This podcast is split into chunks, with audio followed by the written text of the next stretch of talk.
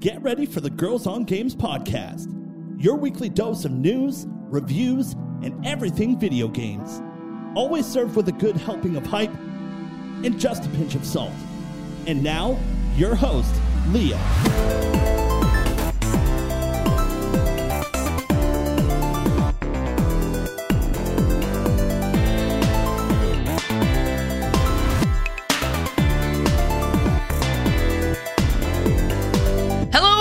Welcome to another Girls on Games podcast. My name is Leah. I'm the host of this show. This is episode number 418. And this week, it happens to be International Podcast Day on Saturday. So we're going to be talking all about our favorite podcasts that we listen to. Video game podcasts from right here in Canada and all around the world. But before we get into that, I'd like to introduce you to the friendly voices around this digital table.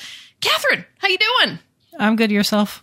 I'm good. We're feeling for you this week. We know you're in pain. So the fact that you came on here today to deal with our shenanigans, I'm pretty impressed. Joelle, how are you? I'm good. You know, I'm just happy to be all in one piece and alive today to record the podcast. And I will tell you more about that later. Oh, my goodness. All right. Oh, my goodness. But before we get into that little juicy piece of news on Joelle's adventures, and she talked about it a little bit in our Discord channel, so I'm really curious. We've got a special guest joining with us today. Joining us on the pod today from iPhone in Canada, Mobile Syrup, Console Creatures, and host of the fresh new podcast, a gaming podcast. It's the Tech with the Specs, Steve Vegvari. Steve, how you doing? I'm doing really well. Thank you guys for inviting me. I want to thank the audience for tuning into this episode as well. It was very, very nice of you guys to invite me on, especially, you know, we're celebrating podcasts and everything. So yeah, it's very nice to finally jump on the show because I've admired all the work that you guys have done, all the success that you guys have seen over the years. So it's very nice to be finally here, along this digital table, if you will. Much appreciated. Yeah, I've been meaning to get this on the go for a while because we've crossed paths many times. I've been on your shows, we have been well overdue. So I'm very excited to have you on here today to talk about stuff because you've also gotten to play some games that I'm pretty intrigued about that are coming soon. So yeah, we'll get into that real soon. First, Let's get through some housekeeping. As always, I want to remind you that if you enjoy this show, you can subscribe. We're available on Apple Podcasts, Google Podcasts, iHeartRadio, Spotify, and Podbean. If you'd like to get some GOG merch, go to designbyhumans.com/girlsongames. Did I say that right, Kat? Did I not say that right? I wasn't listening. I'm sorry. I missed the shop, didn't I? I got too ahead of myself. All right, let's try that again. Let's get through some housekeeping. If you enjoy this show, you can subscribe. Oh my God, what is wrong with me today? This is what happens. This is why I love Simon, because he fixes all of my flubs, especially last week when I couldn't get a date out and he started laughing at me. All right, let's get through some housekeeping. I'd like to remind you that if you enjoy this show, you can subscribe. We're available on Apple Podcasts, Google Podcasts, iHeartRadio, Spotify, and Podbean. If you'd like to get some GOG merch, you can do that by going to designbyhumans.com/shop/girlsongames. Or maybe you'd like to give us a tip, maybe buy us a coffee. You can do that by going to our Ko-fi. That's ko-fi.com/girlsongames. All right, I want to learn more about Steve, because Steve, even just looking through your Twitter bio, I didn't realize how many different things you're involved in. You're so busy. Yeah, I've heard that quite a few times, actually, and it doesn't really dawn on me like how busy I actually am until I either hit like the holidays and just completely like drain myself of every morsel of energy from my soul. But yeah, I've been fortunate enough to kind of find myself involved in a number of projects, a number of freelancing gigs as well. That's kind of my whole shtick, is freelance writing for both the gaming and tech side. So iPhone in Canada and Mobile Syrup, I kind of thread the line between covering both traditional games as well as just overarching consumer product. But then, as far as podcasts go, I mean, I've kind of spearheaded the Creature Cast, which is the Console Creatures podcast, and then, as you mentioned before, a gaming podcast, which, if you believe it or not, No one's ever taken that name before, so that's phenomenal. The SEO was just sitting there, ready for a bunch of us. So yeah, essentially what it is, it's kind of like a rotating panel of Canadian industry professionals, many of which, you know, we're all mutuals with. And yeah, we just kind of get together to kind of talk about the news, kind of talk about big game stories and stuff like that. But yeah, it's been a good 6 weeks now, a couple months of just getting this off the ground and having a blast with it. But yeah, that's kind of the short end of what I'm all about. Yeah, that's fantastic. Yeah, when I saw you guys had started the podcast, I was like, great. Because you know what? And obviously, we're going to get into this when we talk about podcasting later.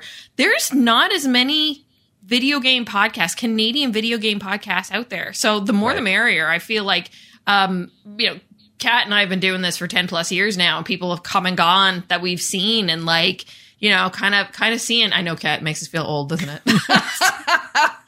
Have, you know, like, not seeing some people and also obviously COVID didn't help, but like you get to meet people and then you see them kind of drift away. Like you lose contact with a lot of folks. But like the fact when I came to Toronto and I got to meet you guys and stuff was great, because and just having more people talking about video games here in Canada, because we're so lucky. So much good stuff is made right here. Right. And unfortunately, it kind of seems like we exist in this small bubble in many ways, where everyone in Canada can appreciate, you know, the Canadian voices, the Canadian developers and stuff like that. But then when you exist maybe in the States or overseas and stuff like that, you don't really appreciate it as much. So I think having projects like, you know, what you guys are doing, or just other Canadian podcasts proliferating out there, it really gets the message out that, you know, there's actual talent here that kind of deserves everyone's attention. So cool. So what have you been up to lately? I know you got to take an adventure to play Spider-Man 2. I did. Yeah, I was fortunate enough to be one of the few, again, Canadian creators, journalists, press, to go out to LA. Because PlayStation Canada invited me out, got to test out Spider-Man 2 for about. I got to play for like 90 minutes and interview some of the team, the senior art director as well at Insomniac. Wow, that's really cool. And so are you're excited? Oh, my God, yes. Oh, man. That's all we need to know. Yeah. They are cooking up something real. And I mean, when I went, they kind of sat everyone down, and then we got that same kind of presentation that they showed at the last State of Play, narrated by Brian Intihar, and it kind of set the stage of like what the demo is going to be, all this open world aspects. You're going to be fighting lizard and stuff like that. And I got in and I was like, okay, well, you know, I know what I'm going to expect with Spider-Man. I love the original. I love Miles Morales, and just. As soon as I got in there, and as soon as I started, you know, acclimating myself back with the combat, the story structure, the characters, I was like, oh my God, I love this world that they've created. And surprisingly, my biggest takeaway, one, the boss fights are awesome from what I've experienced so far. And then two, the websuit, the wingsuit adds so much more to the momentum of gameplay and traversal and stuff like that. That was the selling factor to me. I was like, oh, they're doing something really special here that I think a lot of people just aren't really aware of until they get the controller in their hand. It's going to be really cool to see people's reactions. Excited. Because, the momentum was the key thing about the original that got us all in the first place, right? Yeah. That's it, what they had learned from Sunset Overdrive, translating that over into Spider-Man, the original, even more of it when we got into Miles Morales, and now the next iteration. I can't wait. This feels to me a lot like going from Arkham Asylum to Arkham City. You know, that's the vibe that the excitement that I'm feeling right now, where it's just like you already got something wicked and you're just going to build on that. That's exactly what it feels like. And I know, I mean, it's just based off a 90-minute demo, and, you know, you're kind of thrown into the middle of it. But just everything I saw so far, I was like, okay, I've got a month to kill now until I can play the full game, and I cannot wait. Yeah. Well, Go ahead, Joelle. I was going to say, I want to ask a question, which I know you may or may not be able to answer. But I heard that in this version, you can toggle on or off fall damage. And I just didn't know if you had. I just feel like I will probably not be able to play with that toggled on because Spidey will just go splat constantly. But I just didn't know like if you were able to try that out or if you're able to comment on that at all. I can comment on it a little bit. I didn't try it out myself, but just knowing it exists there and kind of understanding where the movement's going and the traversal aspects going, I think that it does add a lot to that gameplay experience. For some players, to me, it doesn't really interest me. I kind of want that like just fluid, arcadey kind of feeling of just getting from point A to point B. I just want to have more fun. I don't need the realism there.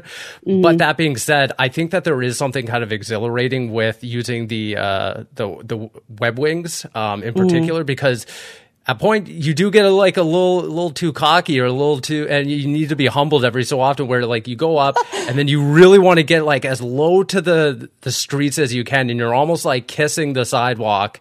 And I just know some players are going to have so much fun with that, just like going, and then they just end up hitting the pavement and getting damaged. And I think that's going to be such a cool thing for like gameplay clips and just kind of the discourse as a whole. I think that's going to be really cool to see. But for me, I just want to be Spidey in his element. I don't want to see him, tumble. Yeah. Like I want to be like the best Spider-Man. Yeah, cool. Yeah. We don't want Spider-Man roadkill.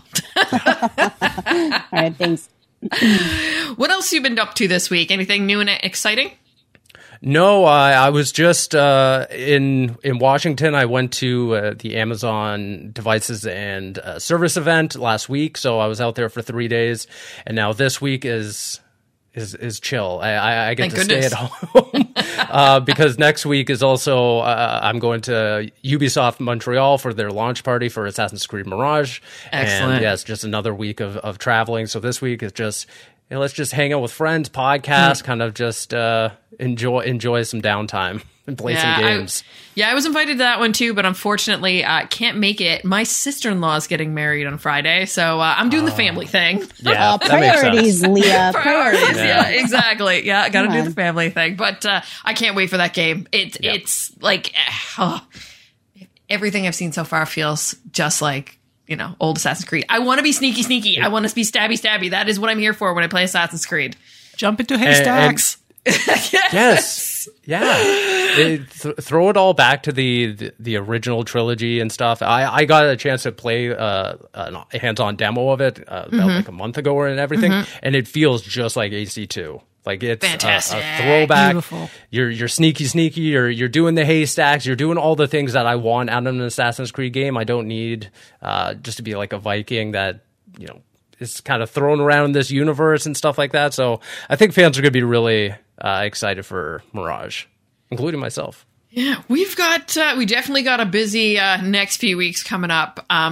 But in the meantime, there's definitely other games that we have been playing. But first, Catherine, I know you've had a rough week, but you managed to play some games. You managed to get a bit of work done. But how's everything been going? Terrible, and I hate it. But I am being brave and powering through it. I'm going to be honest, sitting through this hour-long podcast, the act of sitting, not the podcast itself. This is amazing.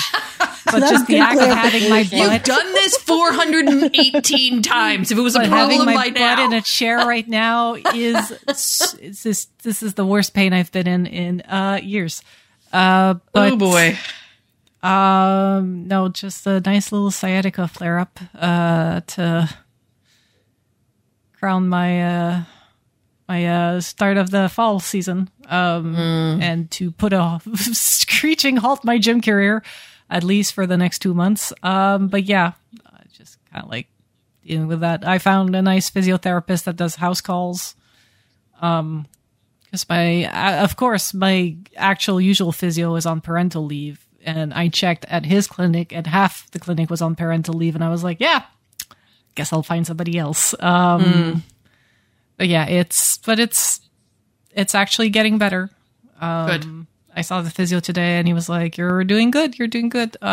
So now I have to, the plan for this week is to get out of the house and walk outside. So in the alley every day, try to get a bit further.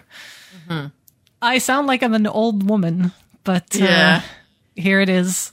But it's important. Everybody needs to remember, you need to take care of yourselves, right? Yes. Like, and things can flare up, and especially since what we do, we end up sitting a lot. It's important to stay fit and stuff, and you're the fittest one of all of us, and I don't it can happen like to you. Right now. So, but you are, outside of this, you're usually the most the fittest one right now, because I've definitely been slacking on my fitness journey, that's for sure. Well, mine is is on halt until further notice, but yeah, I've been meaning to watch Shameless, and there's 11 seasons of it. So in the past week, I've made it to season 7 or 8. Wow. So, oh, okay. All right. Yeah, yeah. I was like, even playing games I didn't have the mental capacity because of the pain. So I just ended up binging Netflix. And honestly, I was not ready to go back to work today. But if I didn't come back to work, I was going to go completely bonkers. So I was like, you know what? It doesn't really matter. I'm going to fully work from home. Like, I got the okay go from my managers to be like, yeah, you can work from home until further notice. So that I can take breaks, so that I can do my exercises, my stretches.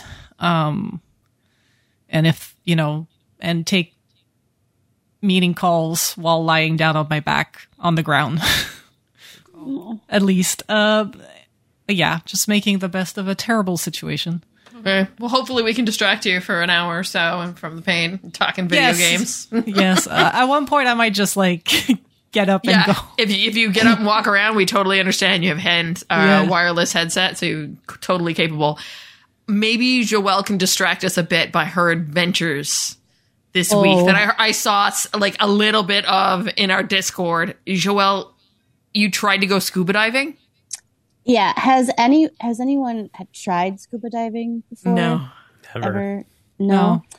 Okay, so I would say that if it's something that you're interested in doing, I highly, highly recommend thoroughly vetting the scuba shop that you're going to go do it with, and not just look for of course, it's expensive. It's expensive to go do because there's a lot of equipment involved. There's a lot of expertise involved. But don't, I feel like we tried to kind of do, the cheap and fast route. And we did get a personal recommendation to go to this one dive shop down in Key West, Florida. But they were so negligent on, people's safety, and it just felt like they wanted to get people in and out as fast as possible. And it was a fairly, in some ways, I'm pretty sure some folks were traumatized from the situation. So what happened is it's so fast. You, and you're learning a skill of how to manage yourself when breathing underwater, which obviously you never experienced before in your life because we cannot do it by ourselves. And so we got there and we had 3.5 hours of pool work. So you're obviously in a very controlled environment. The pool is only 12 feet deep. So you can only go 12 feet underwater. So if you feel panicked or if you get scared, you can easily, rise to the surface fairly quickly, and you're going to be okay. And you have to practice all these drills. And there's a bunch of book work that you do beforehand. So you have to take off your mask underwater and put it back on and clear it. And you have a regulator in your mouth that's attached to the tank of air. And you have to take that out of your mouth and put it back in and clear it. And they kind of roll you through some of these basic skills so that when you are, 40 feet, and I'm sorry, I don't know the metric system, but when you're 40 U.S. feet underwater, you're going to be able to handle some of some main things that might trip you up, and you're going to be okay. But so it was 3.5 hours, to learn all those skills, and then they did take us out into open water. So it's same day, you're okay, I learned how to breathe underwater effectively and kind of do some basic safety skills, but then they take us out, and I didn't know this at the time, but I guess these boats that they take people out on are called cattle boats. So just they kind of load everyone up And I mean, they're fairly large sized boats. They're like probably the size of like 3 pontoons. But we had 25 people on this boat, and like I'm pretty sure we were over max capacity. And you have all these people on this boat, and then you have all of our gear. So you have like all the tanks, all the regulators, like all this stuff. And my boyfriend and I, he's an EMT. And we were like a little nervous because we heard some of the instructors say like, well, there's kind of a lot of people like for this boat. And we were like, well, that's not a great start. And no, so we get takes us 30 minutes to get out to the dive site. And, you know, there's so many people just like trying to get their stuff on. And luckily for us, there was only Ryan and I for our instructor, but there were some other groups where there was like 4 new divers to 1 instructor. And that just like felt like a lot, like just a lot of people to keep track of underwater. And so we all got out of the boat, like kind of at the same time. So there's all of us like in the water right by each other, because they put down mooring lines like for you to grab onto, so you mm-hmm. can kind of you don't have to totally like try to swim to stay in your group. And there's only 2 mooring lines for 25 people, so there's like, you know, 13 people trying to grab like 1 line, which is like impossible. So we're all like bunched up in this group. And then, like, all of a sudden, like, we start hearing people, like, starting to scream, like really loudly. And they're like, ow, ow, something bit me, something got me, like, ow. And, like, everyone just starts screaming. And apparently there was this huge herd of jellyfish that were right at the dive site. No! And, these are moonfish jellyfish, so they're fairly common on the surface. But they didn't really like tell us this was going to happen. They didn't like prepare us for this like possibility.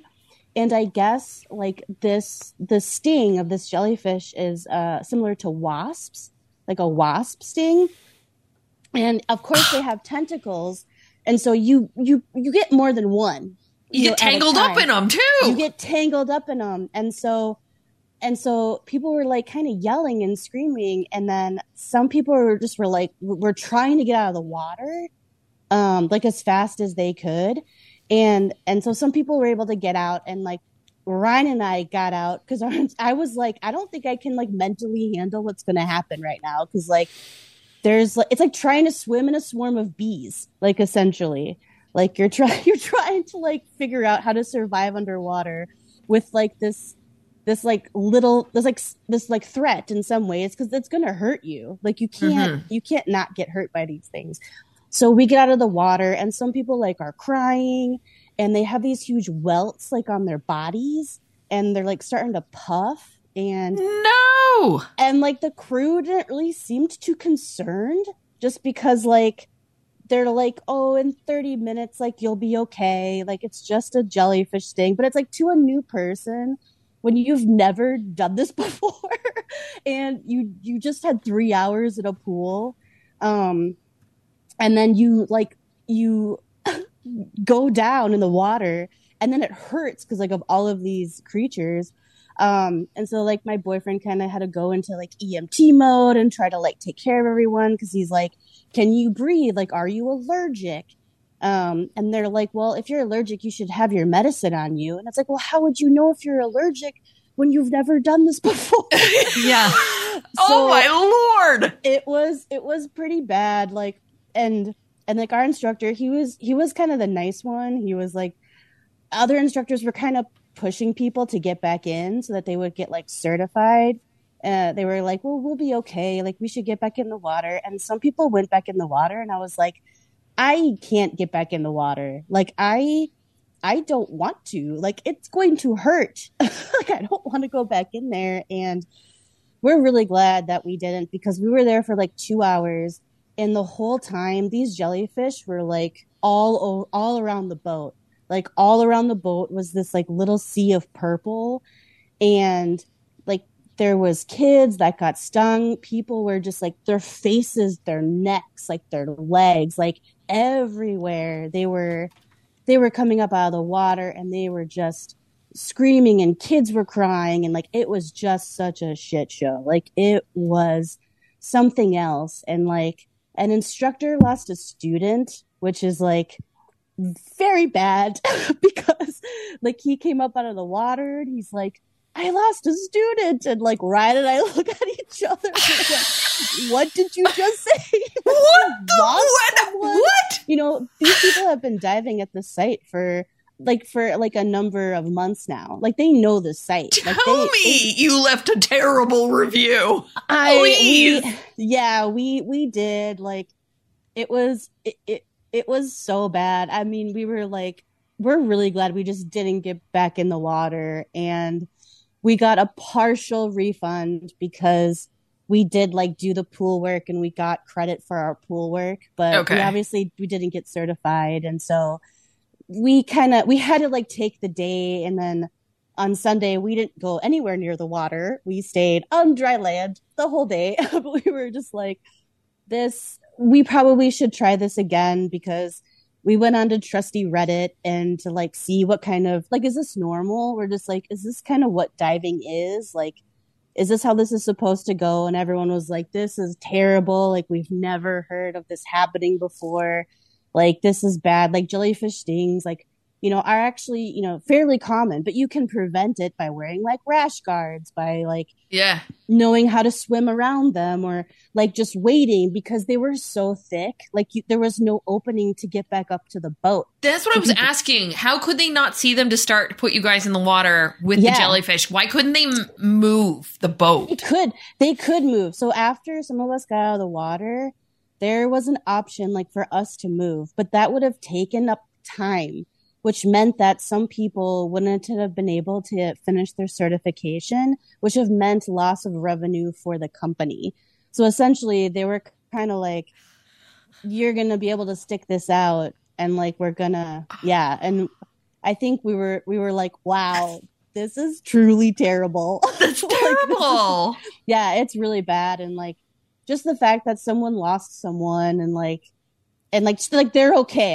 I had to like, they're fine. They were on the boat. They were fine, but it was truly like something else. And I have done like wilderness camping up in Minnesota for like 13 years. So like, I kind of understand like my limits of like, you know, when you're in a situation, you have to be very safety conscious and you have to be very aware of like your limitations and like what's going to be the best thing like for the group and for yourself. And I just remember being like, I can't in good conscience try this because if I get freaked out, like I'm going to be your margin for error underwater is like slim to none. Are you a confident swimmer to start? Yeah. Like I've done triathlons and like things like that. Like I've swam for the longest triathlon I did, we had to swim just shy of 2 miles. Yeah. So I'm a confident swimmer, but it's a totally different experience when you're underwater and like you have to get up to the surface to survive. So that's what I was thinking too, because like I was a competitive synchronized swimmer for years and know what it's like to stay under the, to hold myself under the water. Yeah. And like go down 16 feet and sit at the bottom with no apparatus, but learning the apparatus, doing that in 3 hours and then them taking you out in the middle of the ocean, let alone the jellyfish is around. And the ocean chose violence that day. Oh, the ocean chose, like, I'm thinking, like, I can't get that open water movie out of my head. You know what I mean? And then they lost somebody? Like, and had to find them, track them down? Like, hell to the no. Yeah, so I didn't want to, like, I wanted to keep it short, but just saying, like, there's a lot of people that told us on Reddit, like, hey, we're really sorry. Like, we've never experienced before. You know, I've been diving decades and like this is a rare occurrence, and so they told us like, you know, if you really want to see if this is something you would enjoy, like just try again and try do a totally different outfit, like try to vet your instructors. And so I guess like it's just another lesson for us of like how to properly vet people, like don't always like take the cheap and fast route, even though like we just didn't know, we were new, and like someone told us this was a great experience, so we were like okay. But it was still like I mean, it was like $1,200, and that was the cheaper package, like, to go do this. And so, yeah, it was something, but I'm just glad that, like, we were safe. I'm glad Ryan was there to, like, kind of help take care of people, and not because he wanted to be the hero, just because no one else was taking care of these people on board. Yeah. It was like, oh my gosh. So, staff was totally being negligent in that sense. And if they obviously didn't understand that this was going to be traumatizing for people, because they've been through it umpteen probably times. And right. Yeah. It's a lot of people to have out on the water at the same time. And like, can you imagine, like say, like, you weren't, or like these little kids, like, they go in and they think they're going to have this adventure with their family. And like, he comes out and he's just like, he's red and he's patchy and like, he's like crying, and like everyone else like is hurt. And like, I mean, it honestly, like, you put a filter over that scene and like, it's a horror movie. It was just like, it was something else. So. Wow. Well, that's an adventure. Usually come back with these really like fun things that you've done. This is terrifying. Yeah. So, it was a little terrifying. So yeah. I was like, glad that we kept our safety first, like, glad we're okay. And also, like, just if you find yourself in a situation that you're not comfortable in, like, just say that you're not comfortable in, and like, don't allow anyone else to like make you do something you like don't want to do. Like, if you're just like, this smells bad, like, don't, because like there were other instructors that were pushy, and I was like, that's really rude, because they're like, this is a dangerous situation, you know, like, this is dangerous. And so I'm glad we kind of stuck to our guns, and we're like, no, we're going to stay on the boat. Like, we're going to stay here. I don't blame you at all. I'm glad you're here. Yeah. You're alive to tell the tale. We are. Yeah. I didn't have nearly anything that crazy, wild, and exciting happening in my life this past week. But I did enjoy the new Mirage song that came out. Tied, One Republic did it along with Assassin's Creed Mirage. Did you guys hear the track? Not yet. Not yet? No. I think you guys would like it. It's really good. Yeah, yeah. We added it to new music on iHeart, and I was like, this is great. So yeah, I enjoy that, because Ubisoft always chooses really good music, and Kat and I've talked about it many times before, chooses really good music or makes really good music for their games, and this partnership with One Republic is pretty dope.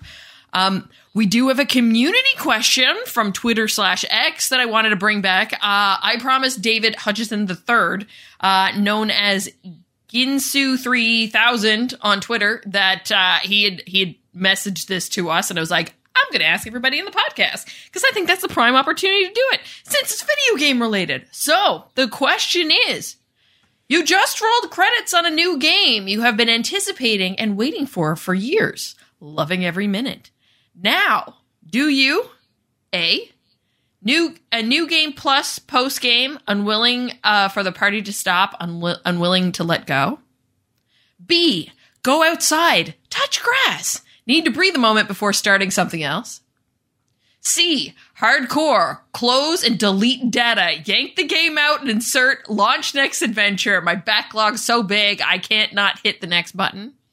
Or D, that was the top of the mountain, there will be nothing better, swears off gaming, snaps controller over the knee, and burns system in effigy, turning away from the medium in its entirety, never to return.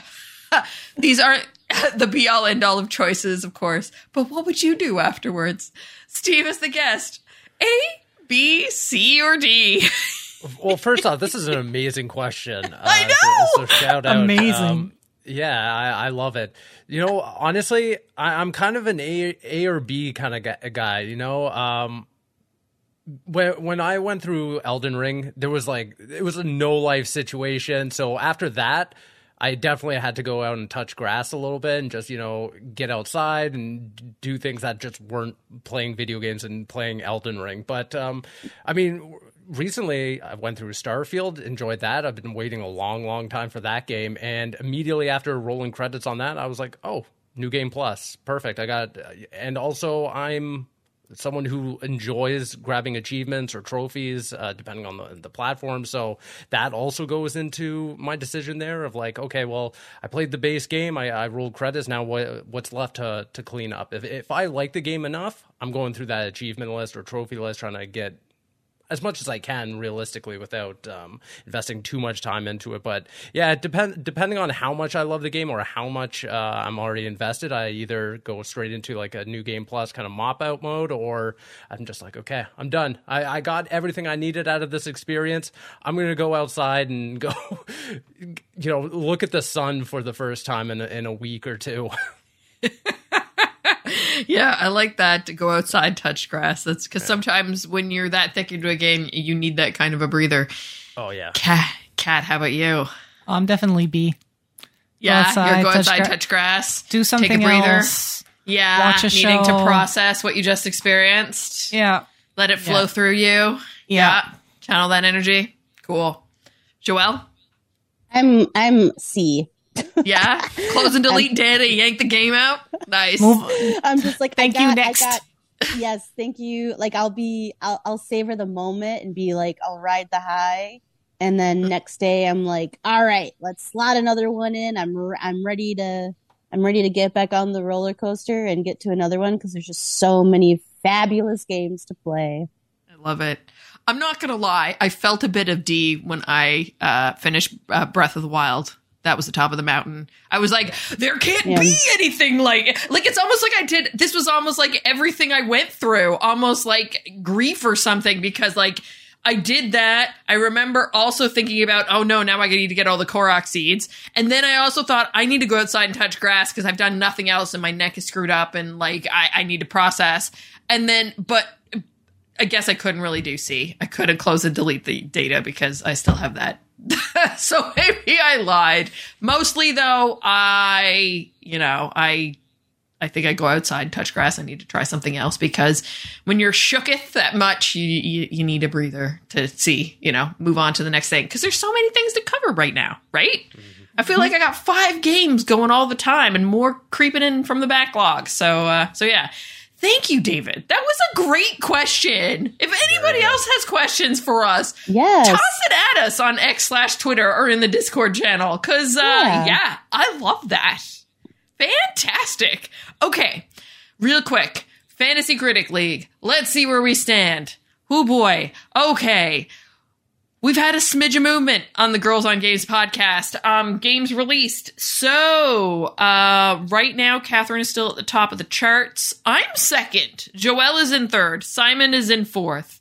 Mineko's Night Market is going to come in with a number soon. We should also be seeing numbers for Cyberpunk 2077 Phantom Liberty. As well as this week, I've got Cocoon that's coming. So yeah, there's definitely going to be movement this week.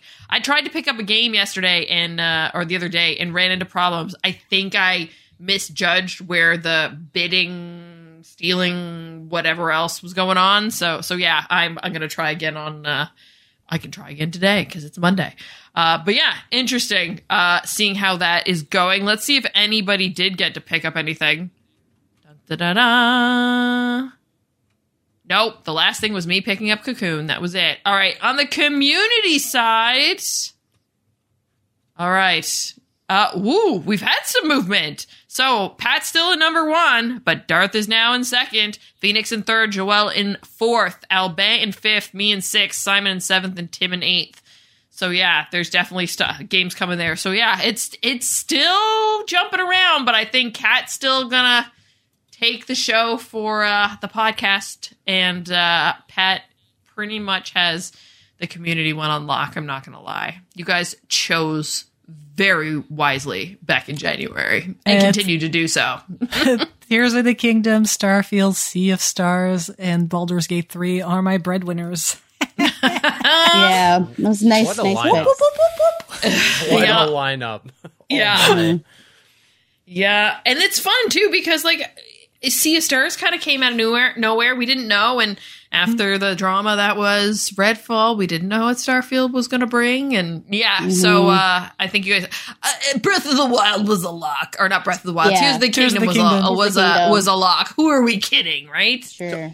I want to quickly ask for Kat, did you think, like, when you picked that, Baldur's Gate would rate that high? No, I picked it because I've been waiting for this game for 20 years, and I manifested that I was going to be. But I didn't expect it to get that high. I didn't think it would be, because right now, like Baldur's Gate 3 and Tears of the Kingdom are at 96 and gave me 32 points each. I didn't think it would get to the level of Tears of the Kingdom. Even when it started getting hyped, I was like, yo, D&D game, my nerds. But now it's just like, and Sea of Stars, like 89. It gave me 19 points. Like Sea of Stars is like, I grabbed it because it looked cool. And like, I still have City Skyline 2 and Super Mario Bros. Wonders that I think are going to be like, pretty hyped. But like, I've got Mineko's Night Market that I also picked just because I wanted to play the game. So there was a bit of vibes and a bit of tactic, but a lot of underdog games that just kind of like pushed me up. Yeah. No, the only reason I asked is because I grew up as like a Baldur's Gate kid playing it on PC and everything. So obviously I was down for Baldur's Gate 3 and everything. And then I saw like people outside of like what you'd consider Baldur's Gate fans start talking about it. I was like, wait a minute. You guys are into this nerd game? Like, come on. And then the numbers came out. I was like, oh, wow. I was not expecting this. And then just the public perception of it, of the game too. I wasn't prepared.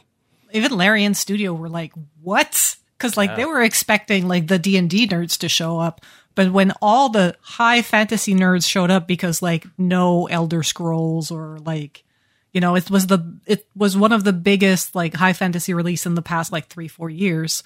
So they just kind of like jumped on it, even though it's D&D's not an easy system to learn, and it's not in game mode. It's not necessarily better, and it's like onboarding on Baldur's Gate 3 is terrible. But you know, like I just kind of like went in because I play a lot of D&D. But I was like, some people were texting me like, what the fuck is this? I was like, oh no, you sweet summer child. You got to learn the system though, because this game is good. So I think everybody was just like, what? Also, Astarion and Karlak. They're speaking Greek to me. Just saying thirst. She just said enough said. That's what pretty much. That's what Baldur's Gate 3 speak. Let's talk about what everybody's been playing this week. Kat, you kind of made a perfect transition. You were playing Mineko's Night Market for review. Yeah. It's finally here. It's everything I hoped for. Yeah. But unfortunately has some major flaws. Too bad. But it's not like a deal breaker. It's indie game be indie game. You can see where they made choices, where they made concessions, but also where they could fix later with quality of life upgrades. Okay. So basically the story, you are Mineko, a young girl. You just move to the island of Mount Fuji with your dad. And that small island in, I guess it's a fictional version of a Japanese island.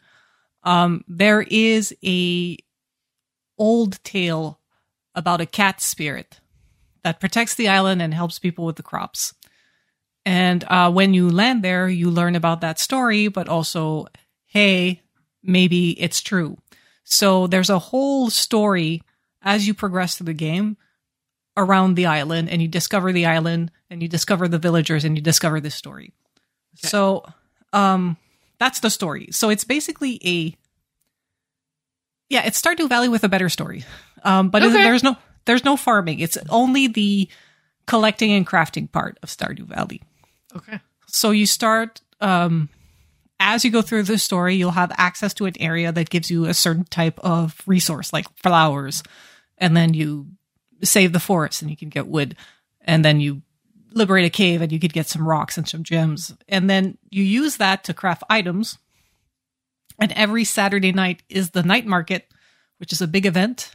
And you have a little booth and you can sell the stuff you make to make money, to buy more tools, to get more resources, to sell more shit, to get more money, to buy more tools, to make different kinds of stuff. So you can make art, you can make jewelry, you can sew stuff, you can make paper crafts. And also you use these items, you'll form relationships with the villagers and they'll ask you like, oh, if ever you make me a cat purse, that would be so amazing. And you can you collect little hairballs from the cats around the island, and then you can make a purse out of it with little ears. And that whole part is beautiful. I love it. It's very calming. It's been a very calming game. I gave up on Baldur's Gate while I am in horrible pain. I need something to center me and soothe me. And you sent me this code and I was like, thank God. I need that right now. And the way the gameplay works is you have two time slots during the day. So when you travel to an area, let's say I travel to the garden to pick flowers, that uses a time slot. Then I come back to the village and it's evening, and then I can go to another area. And then you have a heart, and it's your energy. And like, let's say picking flower takes less energy than mining or hacking a tree to get some wood. But there's only so much you can do in a day, right? And there's no time limit. Basically, what triggers the day to go through is you like going to an area and coming back, or going to bed to like bypass. Because I find early in the game when you only have one heart of energy, I couldn't even keep enough energy to go to a second area, or I didn't have enough money to buy food to refill my heart. So you're allowed to eat 3 food items per day. So this is how they like make this economy of what you can do and how much you can collect. And as you progress through the story, you'll have access to more things. So it's really hand in hand like that. And also, there's seasons, 4 weeks to a season, different flowers, different fishes, depending on the season, depending on if you're fishing during the day or at night, things like that. Not as detailed and fancy as Stardew Valley, but just enough to be like, hey, I need jellyfish to make pink dye. Why didn't I find any jellyfish? Then I realized I haven't only been fishing through the day. And as you also, every night that you go to the night market, you upgrade the market, and there's new booth where you can buy stuff. So you can buy, like, let's say items that are out of season, or special standalone items. Like maybe a character was like, hey, you know, like sometimes at the night market, they sell like a cat-shaped taiyaki. Like, could you bring me one? So then you have to go through the market until the food vendor has that food item for you to buy to bring it to that person. So that's how they like kind of like gatekeep your progress. It's a mix of that. And as you progress through the game, you know, you have more mechanics to get more stuff, and, you know, it ramps up pretty quick. And if you're pretty savvy, I think in 1 year you can, like in 1 year game time, like 4 season, you can finish it. I'm not at that point. I'm doing whatever. But it's definitely cozy. I think it's less stress-inducing than Stardew Valley. I'm going to, like, it's just like, you wake up one day and you're like, I got to make this bouquet. I'm going to pick some flowers. You go and you pick flowers, and they're, you know, no time limit. It's just like that. The gripe I have is the inventory system. This is a game where you collect shit and craft shit. Your inventory is central. Where are my goddamn sorting and filtering options? Oh, no. Unless I'm dumb, because I found that, you know, up top it says all, and you can flip through that. Then it'll show you just the food item, just the toys, just the resources, just the crafted item. Like, there's a way, but like, there's no way to like sort from like newest to oldest, or it's just like sometimes I use an item, it leaves the inventory, a hole in the inventory until I pick something up new, and it's going to go in that hole. Oh, frustrating. And it's like, sometimes I'm just like, hey, I got to make pink dye. So I want to go in my inventory, find jellyfishes and squeeze them for the pink dye. I got to scroll. I got to find them. But then also when you click on the jellyfish and you click squeeze, it closes the menu and it says, hey, you made a pink dye. Cool. I got to reopen, re-click the jellyfish, re-click squeeze. Rinse and repeat. Yes. Yeah. And even when you're selling stuff, like you know, because you can sell stuff at the night market, but you can also go to the general store. There's a few stores where you can just show up and kind of like unload your inventory. You make more money by selling things at the night market, but the night market is once a week. So sometimes I'm not going to need 125 rocks. Maybe I sell them and make a quick buck. you have two options. Like sell one rock for whatever amount of dollars, sell all your rocks. You can't split your inventory. Not that items. I found.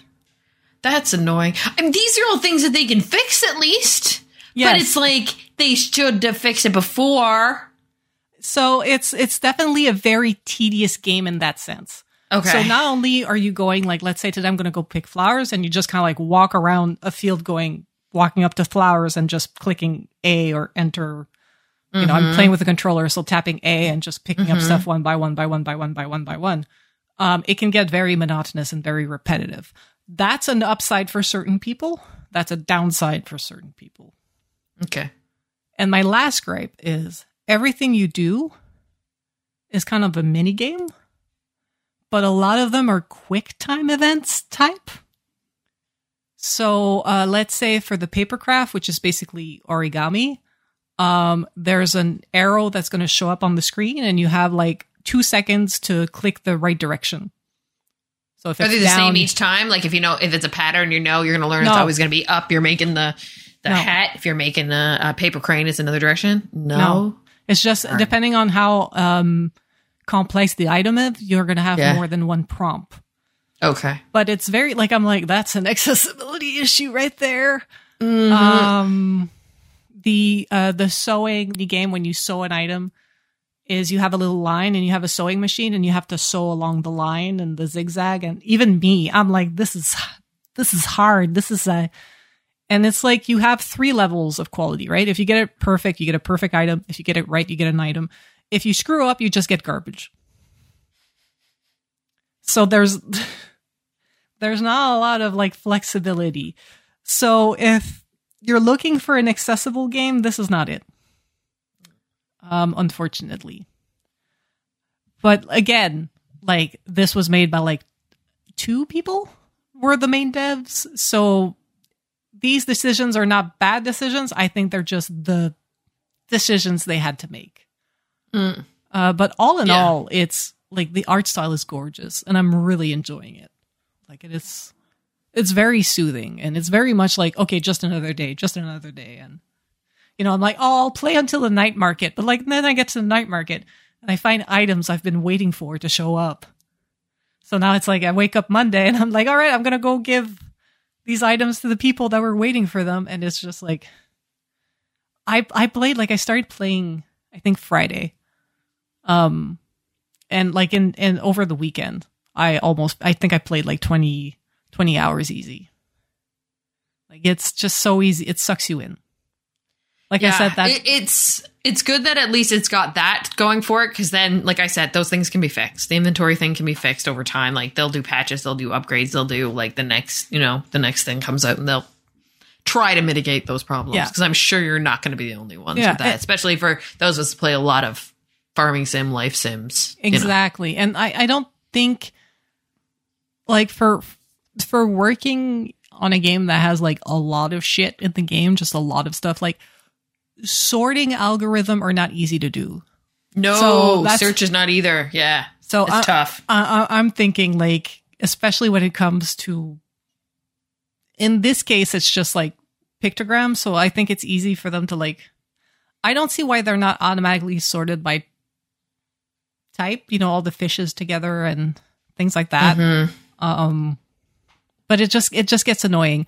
Maybe like, honestly, if I've been known to like go throughout a game without knowing a mechanic. Like I said, Tears of the Kingdom, I spent like 90% of the game not knowing what the pose were for and finally finding it when I'm before I go see Ganondorf, and then be like, all right, see you in 10 hours, Ganondorf. Now I got this shit to do.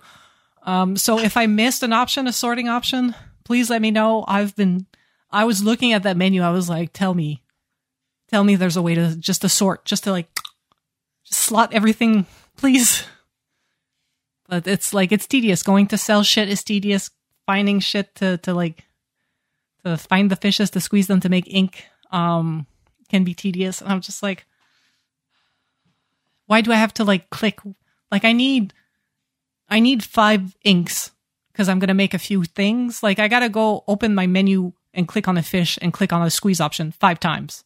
It reminds me of the Animal Crossing thing when crafting and stuff too, and you only craft one at a time. Yeah. Like that kind of frustration where you're just like, oh, there's so much ease of life you can modify and do it. And then they just never bothered to touch that. Stardew Valley added a lot of those options, like later, afterwards. Much later down the line. Much later. So honestly, I'm loving like this game. I'm so happy I got to play it. I've been waiting for this game on like, I think 5 years. At one point we did the Tiny Game Hypecast and I hyped this game. Yeah. So yeah. Which is another thing we need to bring back around again. Honestly, and the island is full of cats and you can pet them. And when you pet them, they follow you around. So I don't know. Game of the year. Baldur's Gate who? Real talk. Speaking about petting the animals, Steve, you're playing Party Animals? How's that going? And can you pet them? Well, I guess you can. Because you could eat each other, maybe? Yeah, technically. I mean, yeah, maybe it's a pet. Maybe it's a very aggressive pet when you knock another player out. No, Party Animals is an absolute delight. I'm enamored by this game. It kind of fits in that same kind of section as like Among Us or Fall Guys, where it just kind of feels like it's one of those games that will catch like the online zeitgeist where everyone will kind of dive in for a while, and it's like the online viral party game of people's choice. And yeah, I've been playing this last week, and every game I'm just like beaming, just with a smile on my face. I'm laughing. It's just so lighthearted, and especially in a year where, as good as 2023 is, I think the year is just inundated with, you know, so many big epic campaigns or, you know, massive online games that want you to invest so much out of yourself, whether it's time or money or something like this. Party Animals is just kind of like a laid back thing. You can play with friends. You can play like on your own and just kind of jump into like a quick match. All of the games last maybe 5 minutes top. So even if you're just like, hey, you know what, I've got, you know, half an hour to kill, I'll jump in for, you know, a few games and feel like I've just like had, you know, a good laugh. And yeah, essentially what it is, for people that don't know, I kind of put it like very akin to Fall Guys. It meets like Human Fall Flat, where it's this arcadey party game mixed with the physics based stuff from Human Fall Flat, where you can like, you know, grab someone or something and kind of just like swing it around.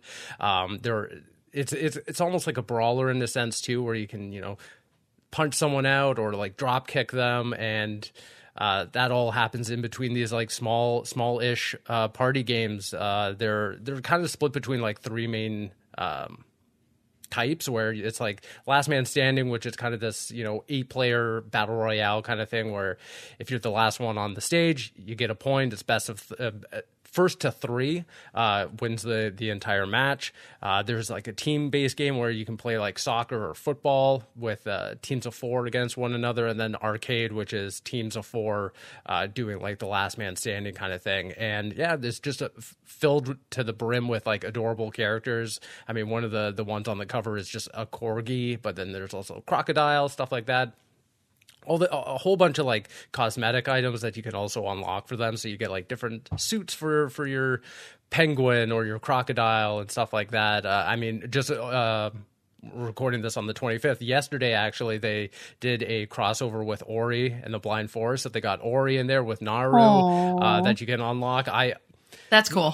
My weekend was spent grinding the in-game currency just to afford Ori, because I was like, as soon as this launches, like, I need that, because their art style in the game is so adorable. Like, for something that's kind of, you know, arcadey and simplistic, there's a lot of attention to detail to make these characters look really cute and like fuzzy, like for the corgi or the cats and everything. There's a lot of like texture to them, which I find really awesome. And same goes for Ori, where like even to the point where like the eyes just kind of like beam off the screen. Like they have like a very cool art style for being what I assume is a small team. I've never heard of the developers before Recreate Games. I think this is their first game. So props to them for going all out. But yeah, I'm just having so much genuine fun with this game. And yeah, just some of the inner working mechanics of it, of just like running up to someone, like not, punching them out. They're lying down. They're like,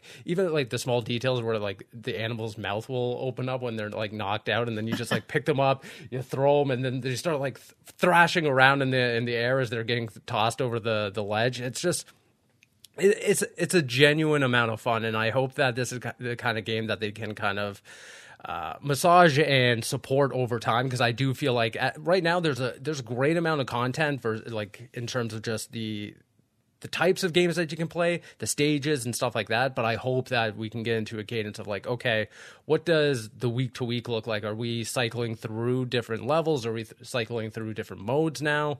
Because I think that's going to be the big question is with any of these online games is what's the stickiness here? What's the compelling thing to get us to come back week after week? But from a baseline, from just a week spent with this game and many, many hours, I'm having such a blast with it. And I can't wait to just play more of it, because, yeah, it's one of those online kind of culture games that it's just fun to play with friends. Is there a local multiplayer? Or do you have to play online? There is? Okay. And then my other question and follow-up, I have a lot of family members who are not necessarily gamers, so they know a controller, but not... Would they be able to jump into this and be able to have fun as much as I would? Absolutely. Awesome. Yeah. I think the barrier for entry in this game is very minimal. I think honestly the most complex thing that you can even do in it is the drop kick, which involves pressing 3 buttons in succession. And that's the most like tedious or like most like complicated thing the game kind of offers. If you can understand the point system and how to punch someone out and kind of like grab them and toss them off, that's essentially the game. And then doing the local stuff, you can actually create custom games. So if you just want to party up with maybe 4 people, or I think upwards of 8 for custom games, like local, you can do that, set your own, set which kind of game you want to play and all that. So yeah, it's very accessible for getting friends together, like at one's house, and kind of just putting a party together. That sounds great. Yeah, and I believe it's on Game Pass. Yes, right? Which is huge. Yeah. So that's awesome. But it's on like most other platforms too. Maybe not Switch. I don't know. Is it on Switch? No, it's only PC and Xbox right now. PC and Xbox? Okay, cool. Yeah. Sick. But I'm hoping that they can get like some PlayStation integration in there, some Switch stuff, because again, one of the things, Ori crossover is great. I want to see more mascots come in. I know that it's like the whole Party Animals kind of thing, but let's break the rules a little bit. Let's get like, some cool like Ratchet in there. Oh, he's an animal? Yeah. Oh, that would be an animal. Let's do it. Maybe Clay. He's not an animal, but he can still be in there. Yeah, he could be like a little backpack accessory. There you go. Yeah, I want to see some cool mascots. Maybe Toad even. I don't know if he's an animal. Yeah. It's kind of like a mushroom, but man. But put him in the Tanuki suit. There you go. Yeah. Sweet. Joelle, you finished Sea of Stars? Thoughts? Oh. I did. It was fantastic. I know maybe some people, picked it up and maybe put it down for Starfield or for other releases that came out, but I just think this is such a sweet little gem of a game. It captured my heart, and I highly recommend that people play it. I hope that a DLC comes out if that's possible. I didn't have the heart to jump into New Game Plus because there's still some things I kind of wanted to do in the base game, so I'm not going to start that too quite so soon. But it sure is just something special, and I do hope that it gets nominated and there's nods given to Sabotage games, because it was just a treasure. And because I just fell for head over heels for Sea of Stars, I went right ahead and I downloaded The Messenger from the same studio, because I guess there's a lot of like nods and crossovers that if wink wink. And so I wanted to get in on the inside joke, and so I downloaded The Messenger and I started it, and it's very fun, and I can see nods to the studio, and I'm excited to continue it. And that's just what I love about hopping into their game. Like if I find, you know, I've never played a Sabotage studio game before. And so it's fun when you just get captured by the magic and then there's more to be had. So I was like, I will take more, please. And I went right to it. So that's what I'm doing. Love it. I'm still making my way through Starfield. My only gripe right now is I wish there was a map in the cities telling me where all the stores are. Right. Dear God. Right. I never know. No and map? I feel like there's no map of the city like telling you where things are. That's all I need. It's just I want to know what's a store, what's not, so on and so forth. Like that's just dumb. But anyways, that's I'm sure Steve, after playing through Starfield, you know exactly how I feel. Yep. Yep. I went to that one bar where you could hire mercenaries. I was like, I'll come back to this eventually. And then I got to the end of my playthrough. I was like, never found that bar again. Yeah. That's the other thing, too, is I'm like, where did I leave my outpost? Yeah. Had spent like 20 minutes just looking around the map, trying to figure out where I dropped my mining stuff. But hey, now, I figured it out. I think that they're trying to patch that in. Patch local city maps in. Thank God.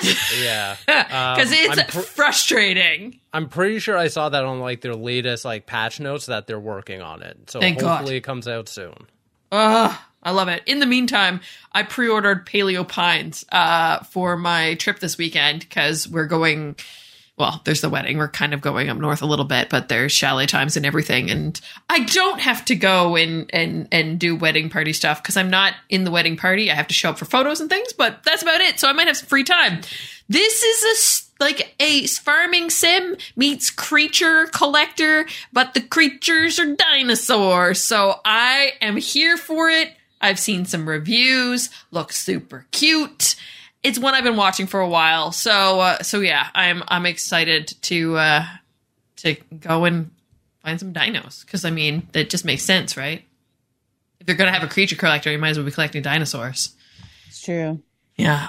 All right, folks, it's that time. Walk down memory card lane. Each week, the team will have to guess a historical game that would have released during the time of this episode's airing.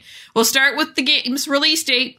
And then I'll give hints about the game for the team to guess what it is. Steve, Kat, Joelle, you can jump in at any time if you think you know what the answer is, okay?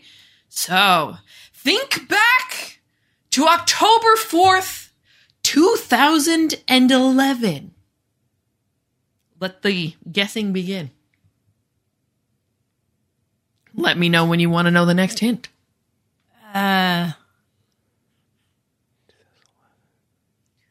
Where were you? What were you doing? What were you playing? What consoles did you have? PlayStation 3. Yeah. Xbox 360. Yeah. Next hint, please. Yeah. Okay. Though the North American release date was October 4th, it was released in Japan on September 22nd and in Europe on October 7th.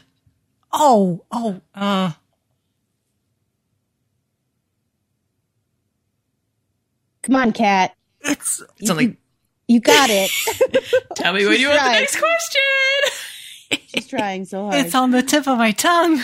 Oh. Is it a Monster Hunter game? No.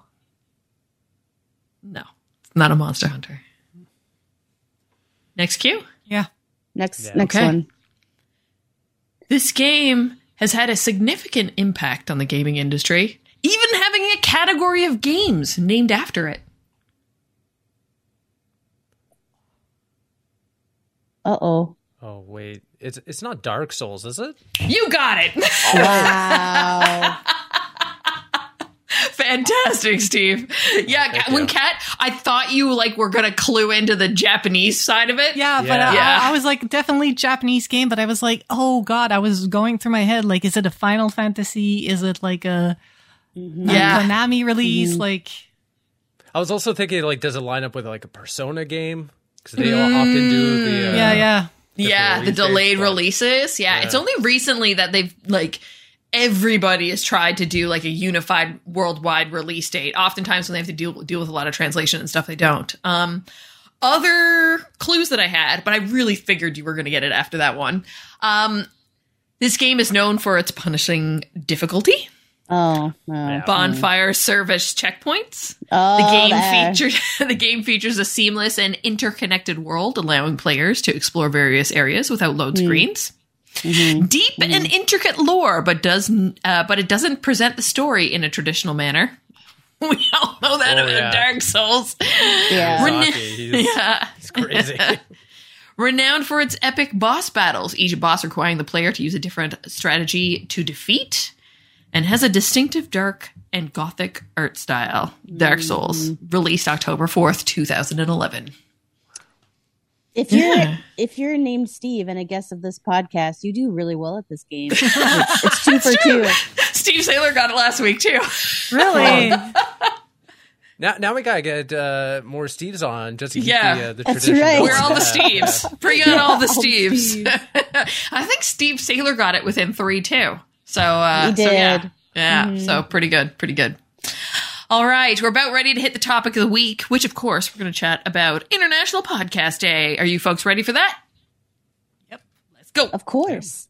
And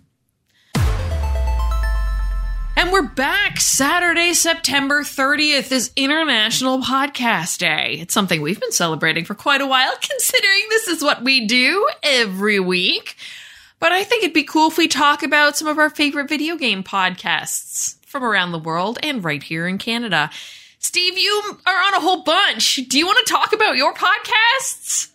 I mean, I can. Yeah. Yeah. Why not? Yeah. No, I guess the first one that I'll talk about is Creature Cast, which started over a year ago at this point. It was kind of just an offshoot of Console Creatures, the website. Mm-hmm. So I do every week with Bobby and Dave there. It's a great little team we got going on, and it's just a lot of fun to kind of build that cadence, build the rhythm of it, kind of get into what our strengths are, what our weaknesses are, kind of just build off, the rapport we have one another. But for people who might want to check it out, we're on all major podcast services. And kind of each week we just, for the most part, just talk about games we've been playing, which, leave it to three nerds just to kind of gab about, the hottest games, especially a year like this year. There's no shortage of them, so that kind of takes up the bulk of the time. But on off weeks, we'll dive into some of the news, especially when there's bigger news items. But for the most part, it's kind of just our way of spotlighting certain games, kind of talk about the inner workings of them, our opinions on them, and kind of just shout out the talented teams that kind of craft these experiences for us.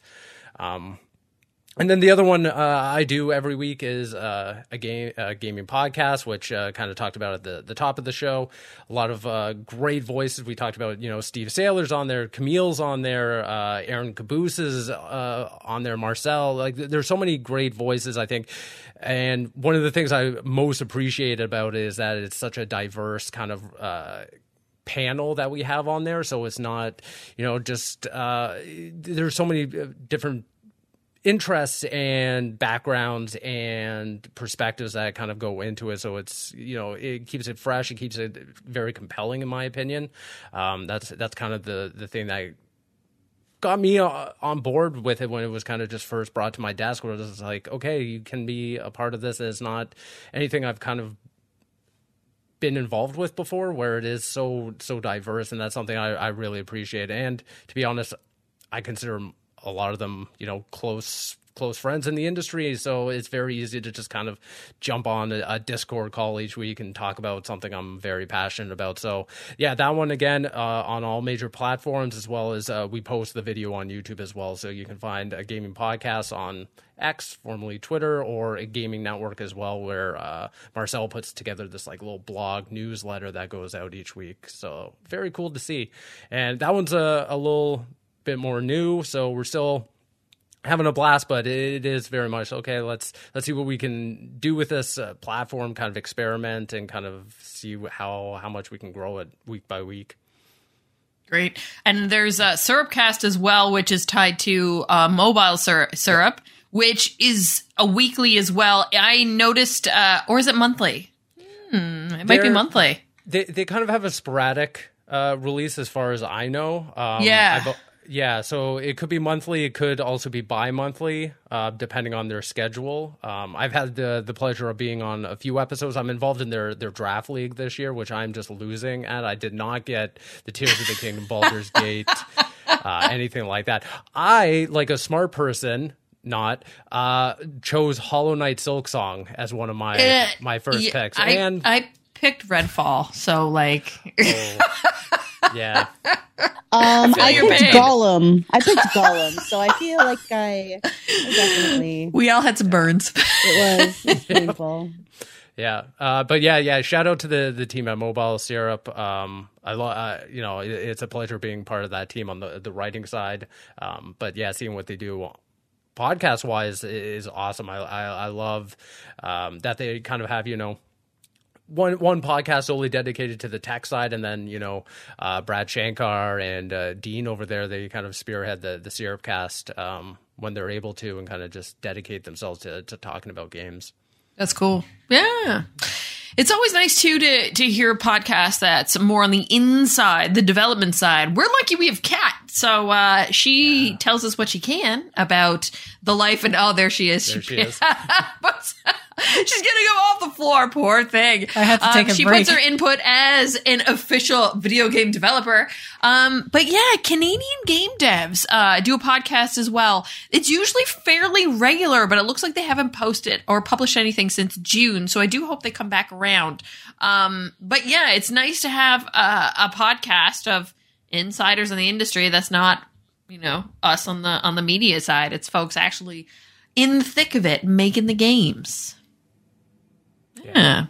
Yeah, no, I'm a huge fan of Canadian game dev. Steven over there is awesome. I know he had a kid recently, so that might have possibly taken a lot of his time away from doing this. But yeah, likewise, like you said, echoing your thoughts, I hope that they come back, because the other thing that they do really well is they compile like all the Canadian developers and the games they're working on all into like one great resource, which is great for me. It makes my job easier to be like, oh yeah, what is a studio like Sabotage working on? Oh, Sea of Stars. Okay, perfect.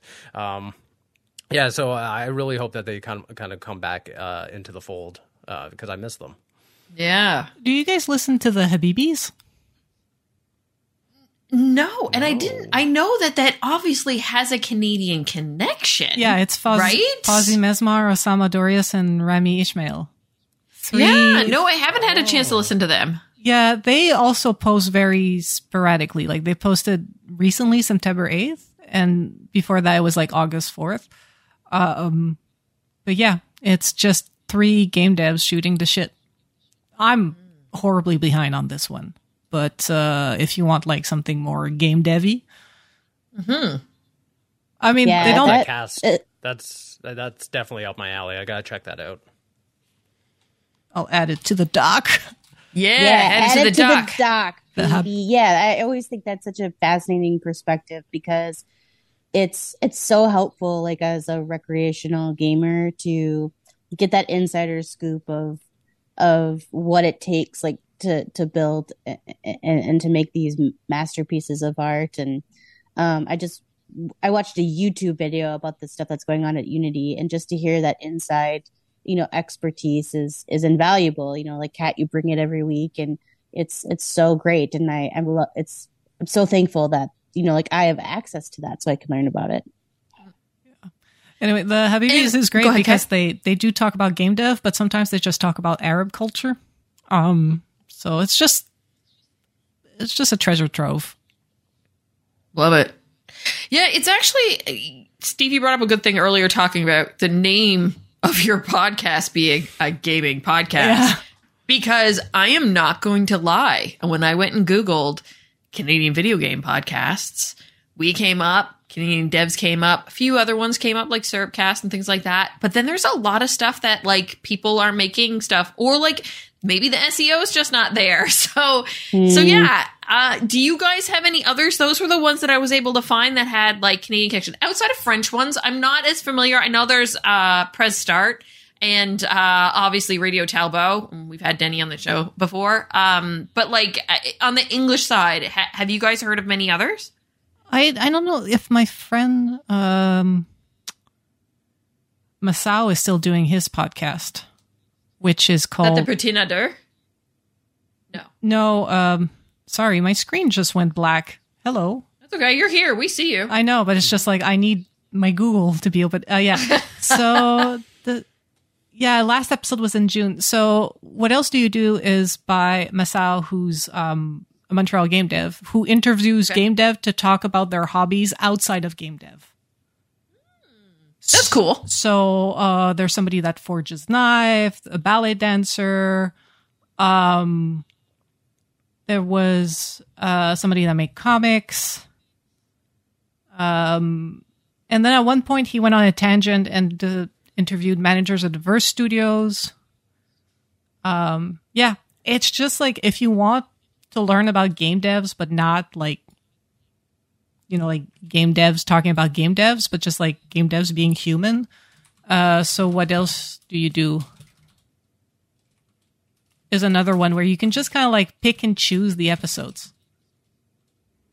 That's cool. Yeah, because I mean, sometimes the greater video game community doesn't realize that game devs are people too and have lives. Yeah. And what? You know, interests. Yeah. Nah. Yeah. Nah. And they just live to make contact. No. So yeah. We can get into some podcasts outside of Canada. I would be remiss without talking about the IGN podcast, because that are these are the podcasts that made me interested in podcasting back when I was in grad school. Podcast Beyond, NVC, Game Scoop, those are podcasts that I live with up until this day.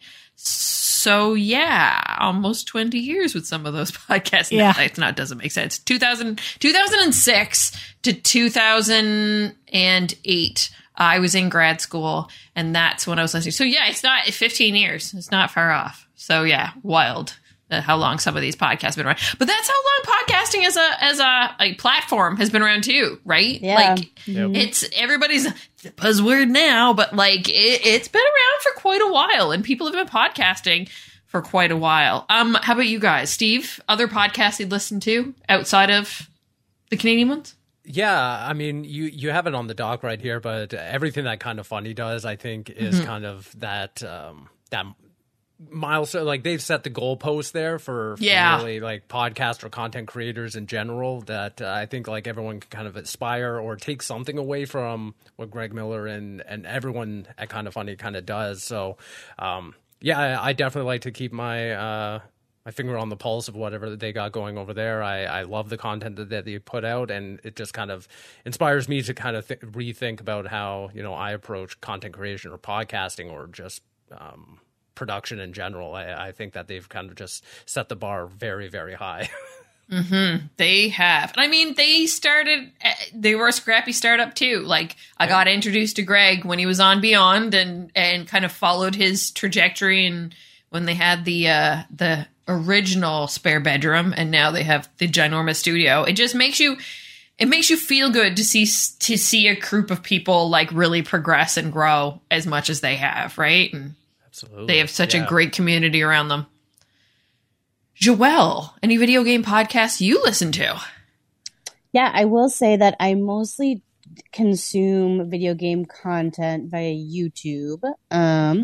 But some of the more, I mean, a lot of the ones that you've mentioned, I'm also a fan of, and if folks want to go check that out. But one that's a little bit smaller that usually posts like once a month, pretty consistent of like once a month, is a podcast called The Psychology of Video Games by Jamie Madigan, and it examines how psychology explains why video games are made and how they are and why gamers behave as they do.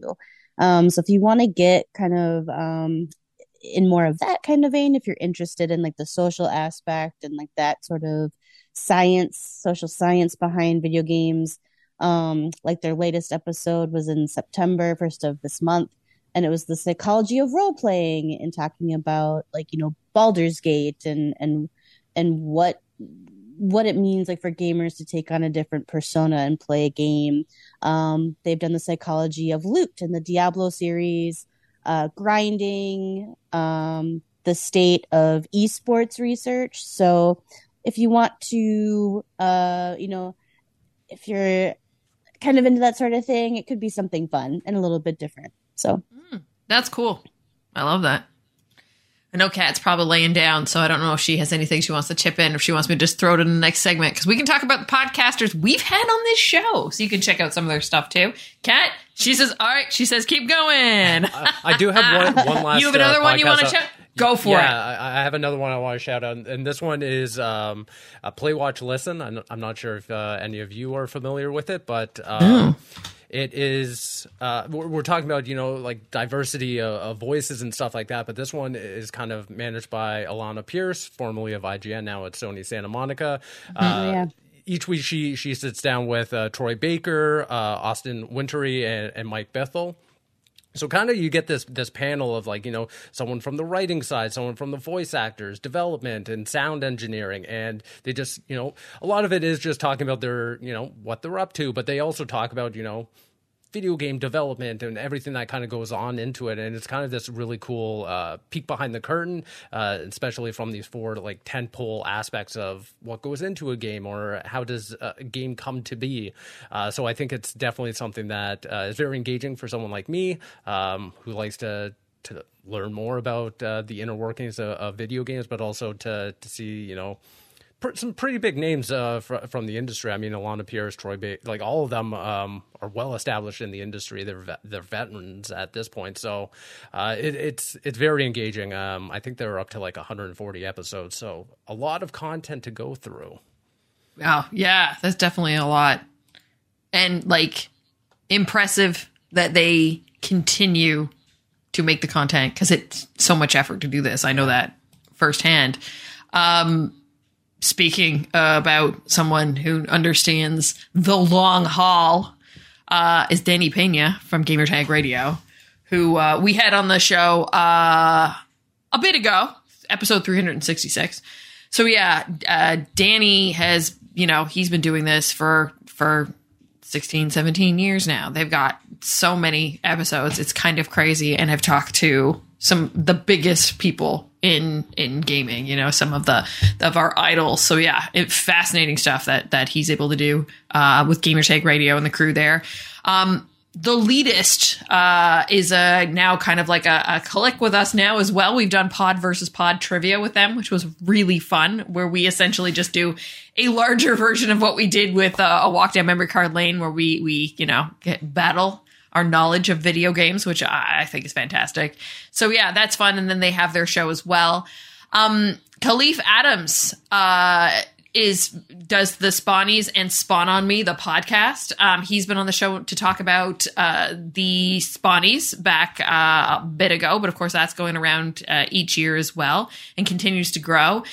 Jared Petty, also does, though he's not podcasting right now, but he did the Red Dead show, which I got to go on, which was lots of fun. And then also the countdown of the 100 video games that everybody loves, where it's not the, I think he calls it, what's the 100? Hold on, I'm gonna look that up, make sure I get it right. Jared's podcast name: Top 100 Games Podcasts. That's what it's called. Yeah, I wanted to make sure I had it right. And what's interesting about that is it's not the top 100 games, like, in definite order. He just talks to that many people and says, what's your favorite video game and why? And I went and talked about Minecraft. So that was great, chatting with him and having him on the show. Camille, of course, is on many a podcast. And so she goes by This Is Camco, and she obviously notes all the different shows that she's on her social. We've had Andrea Renee from What's Good Games, another fantastic women-driven video game podcast, which is great with folks that really know their stuff.